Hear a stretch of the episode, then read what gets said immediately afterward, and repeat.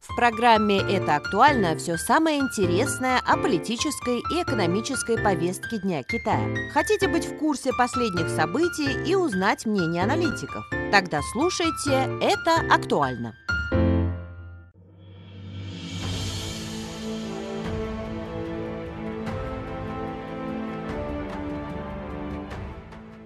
Приветствую вас, дорогие слушатели. Добро пожаловать на наш подкаст «Это актуально».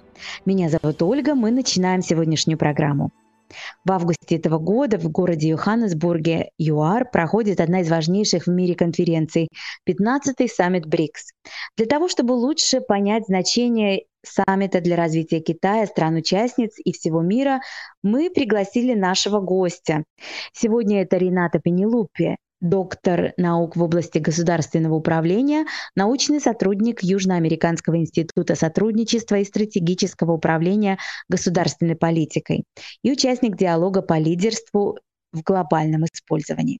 Итак, Рената, приветствую вас и благодарю за то, что сегодня вы принимаете участие в нашей беседе. Yeah, hi. Здравствуйте, Ольга. Мне приятно быть здесь. Спасибо за приглашение. Я очень рад, что выдалась возможность обсудить э, такие важные вещи. Надеюсь, у нас сегодня состоится интересный разговор. Да, конечно, я просто уверена в этом. И мы можем начать с того, что для вас все эти страны так или иначе связаны между собой. Бразилия, Китай – это наша тема безусловно, имеет отношение к нашей беседе, потому что мы говорим о сотрудничестве между Бразилией и Китаем в рамках большого проекта, огромного даже, я бы сказала. И еще одно обстоятельство. Другая страна вовлечена сейчас в нашу тему, потому что вы на данный момент находитесь в России, во Владивостоке, собственно.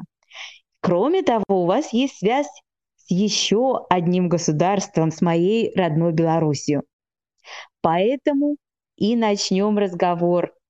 Как вы оказались во Владивостоке и что вас связывает со всем тем, что мы сегодня будем обсуждать? Um, Конечно, uh, спасибо за вопрос. Э, на самом деле, последние 13 лет я живу в Китае. Я тут учился, закончил магистратуру и сейчас занимаюсь исследованиями. А также нашел свою любовь, мою жену, она, кстати, из Беларуси. Э, сейчас мы оба в отпуске и решили немного путешествовать. Э, нам приглянулся Владивосток, поэтому мы решили начать э, с этого города. Мы открываем для себя город, наслаждаемся погодой, гуляем. Тут, с одной стороны, часто бывает дождливо, но с другой, это невероятно красивое место. Тут много красивой природы, очень открытые люди. Для меня это все очень интересно. Да, именно так, очень интересно, и спасибо, что вы нашли время для нашей беседы. И мы можем начинать, собственно, с главного. Конечно, сотрудничество между Латинской Америкой и Китаем. Оно очень активно во многих сферах продвигается, и прежде всего в плане энергетики и альтернативной энергетики энергии солнца и ветра. Все это экологически чистые энергии, скажем так. Но насколько они экологически чистые, мы можем обсудить сегодня. Поговорим о Беломонте. Э, да-да, Беломонте. Да, это о китайско-бразильском сотрудничестве. Огромный проект, который считается именно энергетическим, но связан также с водой, с рекой, скажем так. Происхождение этого названия просто такое имя носит гидроэлектростанция на португальском языке, которая называется Беломонте, а в китайском дословном переводе это «красивая гора». Проект гидроэлектростанции Беломонте находится в бассейне реки Амазонки на севере страны. Он охватывает 81 город в пяти штатах Бразилии, проходит через три климатические зоны и доходит до города Рио-де-Жанейро на юго-востоке. Общей протяженностью около 2539 километров. Это самая длинная в мире дистанция передачи данных. Плюс большая мощность. Он непрерывно передает чистую гидроэнергию с севера Бразилии в Лордандерс на юго-востоке страны, создавая электрическую магистраль для Бразилии. 22 миллиона жителей страны получают выгоду от этого проекта, что эквивалентно 10% всего населения Бразилии. Насколько я знаю, вы действительно участвовали в этом проекте в силу своей профессии, и вы пристально следили за ним. Что вы можете сказать, насколько вся информация верна? Действительно ли 10% населения Бразилии имеют энергию благодаря этому проекту? И как это происходит? Oh, like yeah, that's like a, a good start, a, a good strong start actually. Э, да, очень хорошая знакомительная информация. Я думаю, что эти данные близки к правде, но что касается численности населения, э, это не совсем так. Э, когда мы говорим о бразильско-китайских отношениях, то мы подразумеваем сразу двух партнеров. Китай вкладывает в Бразилию более 66 миллиардов долларов в год, то есть фактически 47% всех китайских инвестиций в Латинскую Америку находятся именно в Бразилии. В основном инвестиции затрагивают такие сферы, как электроэнергетика, что включает в себя и возобновляемые источники энергии. У нас э, страна с тропическим климатом, так что тут много красивых рек, много воды, и они позволяют получать чистую энергию. Но мы получаем также много критики со стороны общественности, когда речь заходит о вырубке амазонских лесов. Очень многие общественные организации следят за такого рода деятельностью и активно отстаивают вопрос защиты окружающей среды. А, люди обеспокоены. Мы ориентированы на выработку энергии путем использования водных сил и ресурсов, но в то же время несем связанные э, с этим проблемы, ведь окружающая среда меняется. Потепление. Да, это связано с глобальным потеплением, и для нас, э, когда погода меняется, это определенный риск. Риск, который ставит под угрозу выработку электроэнергии. Э, поэтому в последнее время мы стараемся диверсифицировать ресурсы. У нас есть очень большая плотина, она находится почти на границе с Парагваем и Тайпу. Это гидроэлектростанция. Она одна из крупнейших по мощности выработки электроэнергии в мире. А плотина Баламонта, в свою очередь, является плотиной, находящейся уже в центре Бразилии, в штате Пара. Ее построили на реке Шингу, которая э, впадает в Амазонку. Основным вопросом было то, что в течение реки э, не должно измениться при строительстве плотины. И вместе с тем плотина должна обеспечить достаточную мощность выработки электроэнергетики в Яблочко. Это самая большая река, и это очень интересный регион на самом деле, между лесами Амазонки, я полагаю. Да, Амазонка, конечно, очень красивая и очень большая река, самая большая река в мире. А, но дискуссий внутри страны очень много о том, как правильно использовать ресурсы э, реки. Было очень много исследований, также докладов о защите реки и лесов Амазонки, в том числе о влиянии проекта по строительству плотины Беломонте на окружающую среду. Э, не обошлось без протестов со стороны индейцев, которые могли бы пострадать в результате строительства. Э, согласно нашей Конституции, власти обязаны проводить публичные встречи с людьми, если строительство объекта затрагивает их жизнь.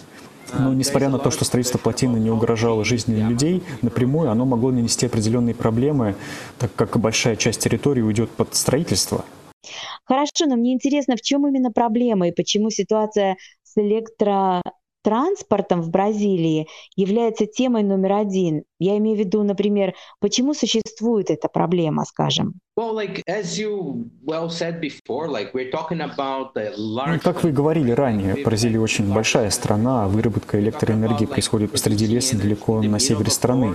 Поэтому эта проблема не такая простая, э, как кажется на первый взгляд. Да, конечно. К примеру, если вы переселитесь в Аламеду, э, в очень маленький город, и попробуете поехать на север, то это будет около двух с половиной тысяч километров. Это огромное расстояние, и для обеспечения должной работы на всей территории необходимы высокие технологии. Немногие компании или страны действительно обладают такими технологиями, которые позволяют передать высокое напряжение на такие расстояния.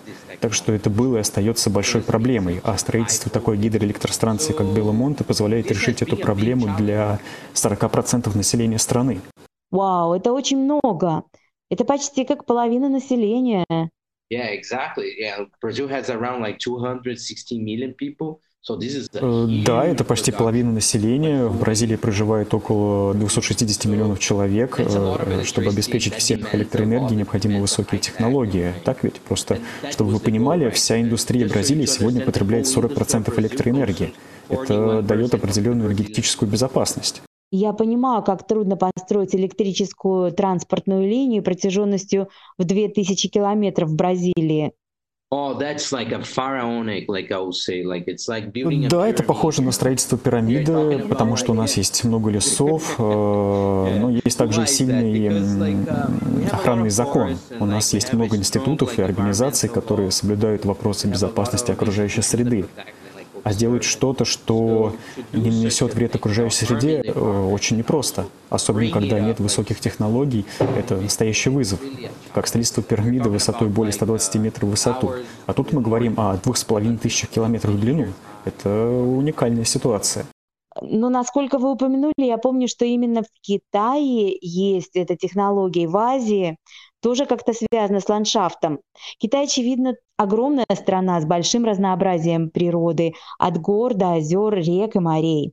Значит, здесь люди строили что-то в очень специфическом и очень сложном ландшафте, особенных природных условиях, так? Yeah, I agree. Yeah, actually, in my master degree, I, I researched some projects of China on renewable energy. Да, я согласен с этим. В своих исследованиях я касался некоторых проектов Китая по возобновляемым источникам энергии в пустыне Такламакан на территории провинции Ганьцу. Ведь там тоже трудно передать энергию в большие города. Можно производить много энергии, но как ее передать? Это вынудило Китай развивать технологии, и за последние десятилетия Китай достиг большого прогресса в этом. Получается, уже есть опыт соединения территории на больших расстояниях.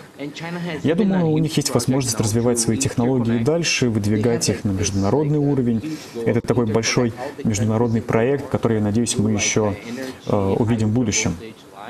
Все это имеет э, решающее значение для развития страны, в том числе и то, как работает интернет, то, как применяются новые технологии, что, к примеру, мы будем делать, если не будет электричества. Э, мы должны грамотно распределять ресурсы и черпать их из разных источников, а это завязано на их передаче из одной точки в другую. Проект Белу Мончи инвестировал в Бразилию почти 5 миллиардов реалов, около 10 миллиардов юаней. Это правда? Да, это так. Это инвестиции, которые позволили создать много рабочих мест, развили инфраструктуру, позволили построить новые города. Развитие инфраструктуры затрагивает и такие вопросы, как передача электроэнергии. Это кабели, новые дома, рабочие места до 20 тысяч человек. Все это создает совершенно новую экономику. Так что да, инвестиции подталкивают к экономическому развитию. А, но опять же мы продолжаем наблюдать, как это влияет на коренных жителей и на окружающую среду. И если затопленные зоны, вызванные строительством гидроэлектростанций, и как это влияет на экономический рост. Именно это я и хотела спросить у вас, как на это все влияет. Я имею в виду, что если Китай приходит с таким большим проектом и, как вы упомянули, участвует, конечно, в образовании новых рабочих мест для людей, люди мигрируют, это помогает расти экономике, ускоряет развитие на месте. Но как насчет взаимопонимания? Я имею в виду, например, общение людей на уровне социума, на уровне культуры и языка тоже. Как происходит сотрудничество? Это было гладко или проблематично? Потому что я имею в виду тот факт, что Бразилия вполне открыта для совместной работы с Китаем, в том числе. У вас есть опыт не только по этим проектам, у вас много разных других проектов в разных областях, на самом деле, включая окружающую среду. Поэтому мне важно узнать, как местные люди рассматривают этот проект, как они его оценивают, воспринимают, затрагивающие экономику и их жизнь на самом деле напрямую тоже.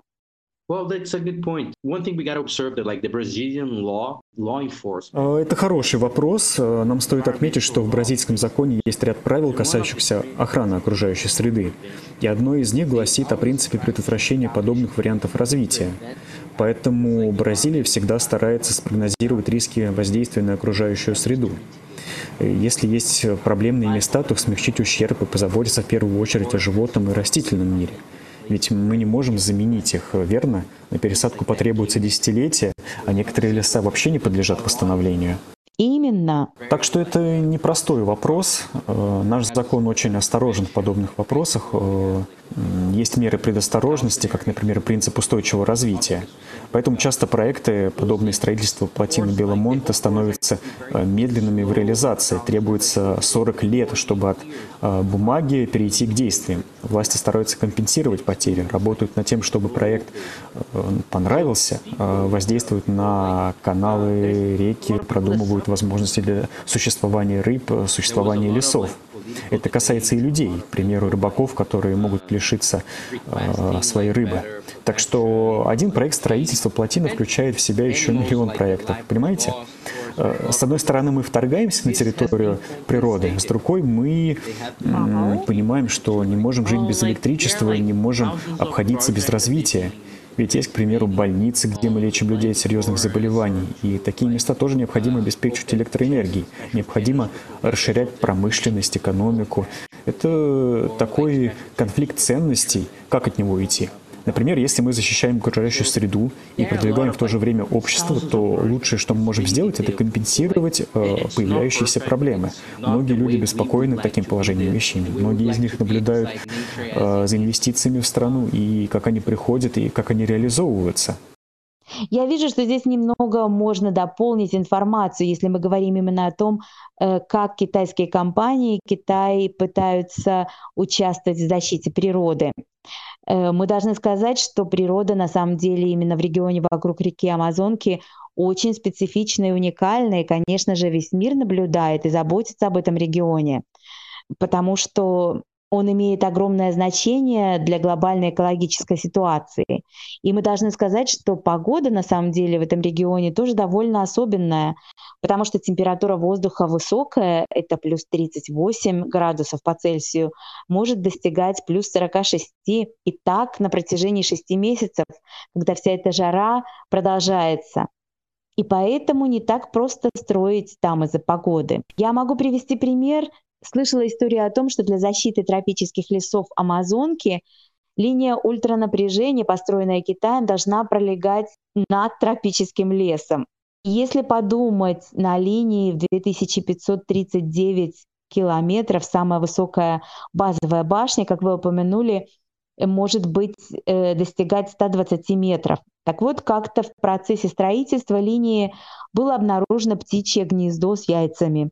Птенцы еще не успели вылупиться. Чтобы защитить птиц, китайская команда остановила строительство и не начинала работу, пока молодые птенцы не выросли и не смогли улететь. Если строители сталкивались ранеными мелкими животными, они отвозили их в ближайшую ветеринарную клинику для лечения и выздоровления. Китайская государственная сеть также наняла экспертов из Бразилии для осуществления экологического надзора и исследования форм животных, фауны и экосистем растений.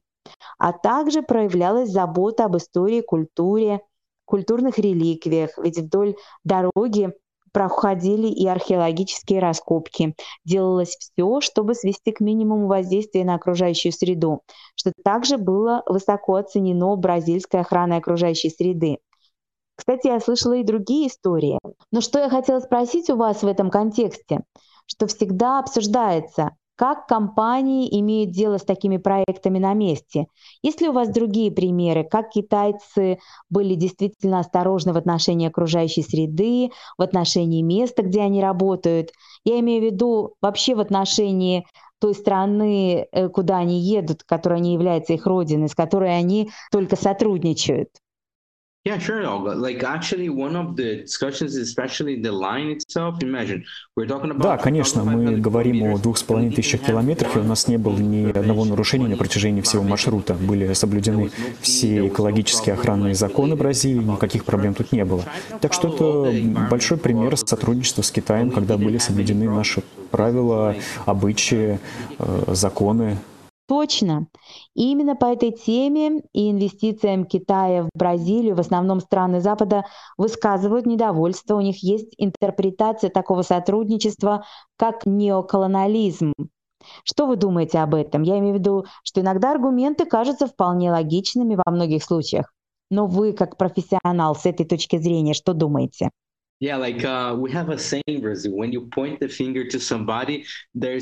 Да, такое бывает. Например, часто мы слышим, как западные страны пытаются обвинить других в том, что делают порой сами. Поэтому нам важно, чтобы отношения Бразилии и Китая не подвергались подобным нападкам и оставались здоровыми и продуктивными во всех смыслах. У нас есть партнерство и с другими странами, такими как Россия, Южная Африка, Индия. Э, все вместе мы закладываем кирпичики БРИКС, и организация основана на взаимном уважении. Мы должны быть честными, а также понимать, что есть разные общества. Эм, некоторые верят больше в американский путь развития, кто-то в европейский, а мы, Бразилия, верим в себя и в свои отношения с другими странами, в том числе и с Китаем. Мы видим, как такое сотрудничество влияет на жизнь простых бразильцев. Э, есть и плохие примеры, как, к примеру, случай с бразильской компанией CPFL, тогда произошел большой сбой в энергосистеме, но это скорее говорит о жадности на государственном уровне. А с Китаем у нас хорошие прогрессивные отношения, мы как работали вместе над продвижением, так и продолжаем. Э, Бразилия, Китай, отношения прогрессируют для них всех. И, например, совсем недавно, когда вы видите, например, аргентинцы платят АМС, например, при поддержке Китая, это как пример других стран, особенно из Европы или из э, стран Центральной Европы, как будто их провоцируют, потому что они не могут предложить такую же поддержку. А они никогда не поступали правильно. Есть инвестиции США, Германии, Франции, Испании. Это нормально. И нормально, что страны боятся за свободный рынок. Они ищут такие же способы усилить эту конкуренцию между друг другом. Но так или иначе, сотрудничество строится на взаимном уважении, и наше сотрудничество с Китаем тому пример. Я вижу, в этом смысле вы уже немного упомянули, но хотела бы знать, каково отношение у бразильцев. Я понимаю, в этом смысле вы уже немного упомянули, но я все же хотела бы знать более подробно, каково отношение у бразильцев. Местное общественное мнение э, к Китаю сейчас какое? Я имею в виду, я знаю, что в течение многих лет китайцы переезжали жить в Бразилию. Это было давно, но не только китайцы, в целом азиаты приезжали сами, перевозили семьи, чтобы жить в Бразилии. Очевидно, что китайское население такое огромное по количеству людей, и в стране происходило много всего, поэтому на протяжении столетия китайцы, японцы, люди из других азиатских стран каким-то образом все-таки доезжали, добирались до Бразилии. Я знаю, что китайская община из разных регионов страны, не только из материковой части, но и из Тайваня, мигрировала в Бразилию, и сообщество образовалось довольно сильное. В этом плане я полагаю, что они также любопытны и формируют, влияют на общественное мнение. Так вот, с точки зрения жителей Бразилии, что такое Китай сейчас? Как ими оценивается сотрудничество с этой страной? Yeah, sure. About this migration of the Chinese to Brazil, I recommend like professor. Да, конечно, китайско-бразильское население в 2007 году оценивалось примерно в 250 тысяч человек, и здесь я бы рекомендовал почитать работы профессора э, Даниэля Верза. Э, это бразильский ученый, который очень долго работает над этой темой. Э, первые китайцы прибыли в Бразилию еще в 1814 году, э, но подавляющее большинство китайской иммиграции в Бразилию произошло в 20 и 21 веках. Вторая волна миграции произошла в период 1970-х и 1980-х годах, когда Китай открыл свою экономику. И третья волна совсем недавно, в 2000-х годах, в связи с увеличением присутствия китайских компаний и инвестиций в Латинской Америке. Так что мы, простые бразильцы, привыкли к китайцам, нас очень привлекает азиатская культура, у нас есть, я бы сказал, а, особая связь. Хотелось бы особенно отметить привлекательность китайцев для бразильцев как бизнес-партнеров. Мы видим в Китае хорошего делового партнера, надежного, особенно на фоне всех этих международных дрязг. А, все страны сейчас так или иначе сталкиваются сталкиваются с политическим влиянием. Сейчас в Бразилии есть правительство, которое способно позитивно мыслить и обмениваться опытом э, с такими странами, как Китай. Например, мы видим э, эффективное сотрудничество китайской компании Byte э, с State Grid. Сотрудничество касается и сферы медиа. Это и фильмы, и телешоу, и новости, которыми мы обмениваемся. Мне кажется, что нам есть что друг другу предложить. Как вы думаете, в какой именно области Китай и Бразилия могут сотрудничать в будущем? Я думаю, что область затрагивает сферу борьбы с бедностью. Обе страны имеют большой опыт в этом. Также у нас есть большой опыт в экологических вопросах, а у Китая есть э, большое количество технологий. К примеру, биодизель. Э, вы, возможно, слышали об этом. Э, в Бразилии есть что предложить, поэтому я думаю, что обе страны могут предложить миру в аспекте решения экологических проблем новый мировой порядок, мы можем быть более услышанными. И в этом, безусловно, будет играть важную роль БРИКС, так как благодаря организации можно продвигать э, разные сценарии, можно сотрудничать и использовать потенциал стран. Верно же? Я думаю, что Россия тоже может сыграть свою роль. Точно, а также инициатива «Пояс и путь» Я не знаю, как глубоко это может повлиять именно на двустороннее сотрудничество, но полагаю, что может. Это хорошее замечание. Я думаю, что это ситуация, когда вас как будто бы что-то беспокоит, а я забыл это прокомментировать. Мы приближаемся к 10 годам существования инициативы «Один пояс, один путь». И цель, которую предлагает Китай, сотрудничество наций, экономическую интеграцию очень важна, однако ее постоянно пытаются оспорить путем экономических блоков э, и заморозков экономического рынка.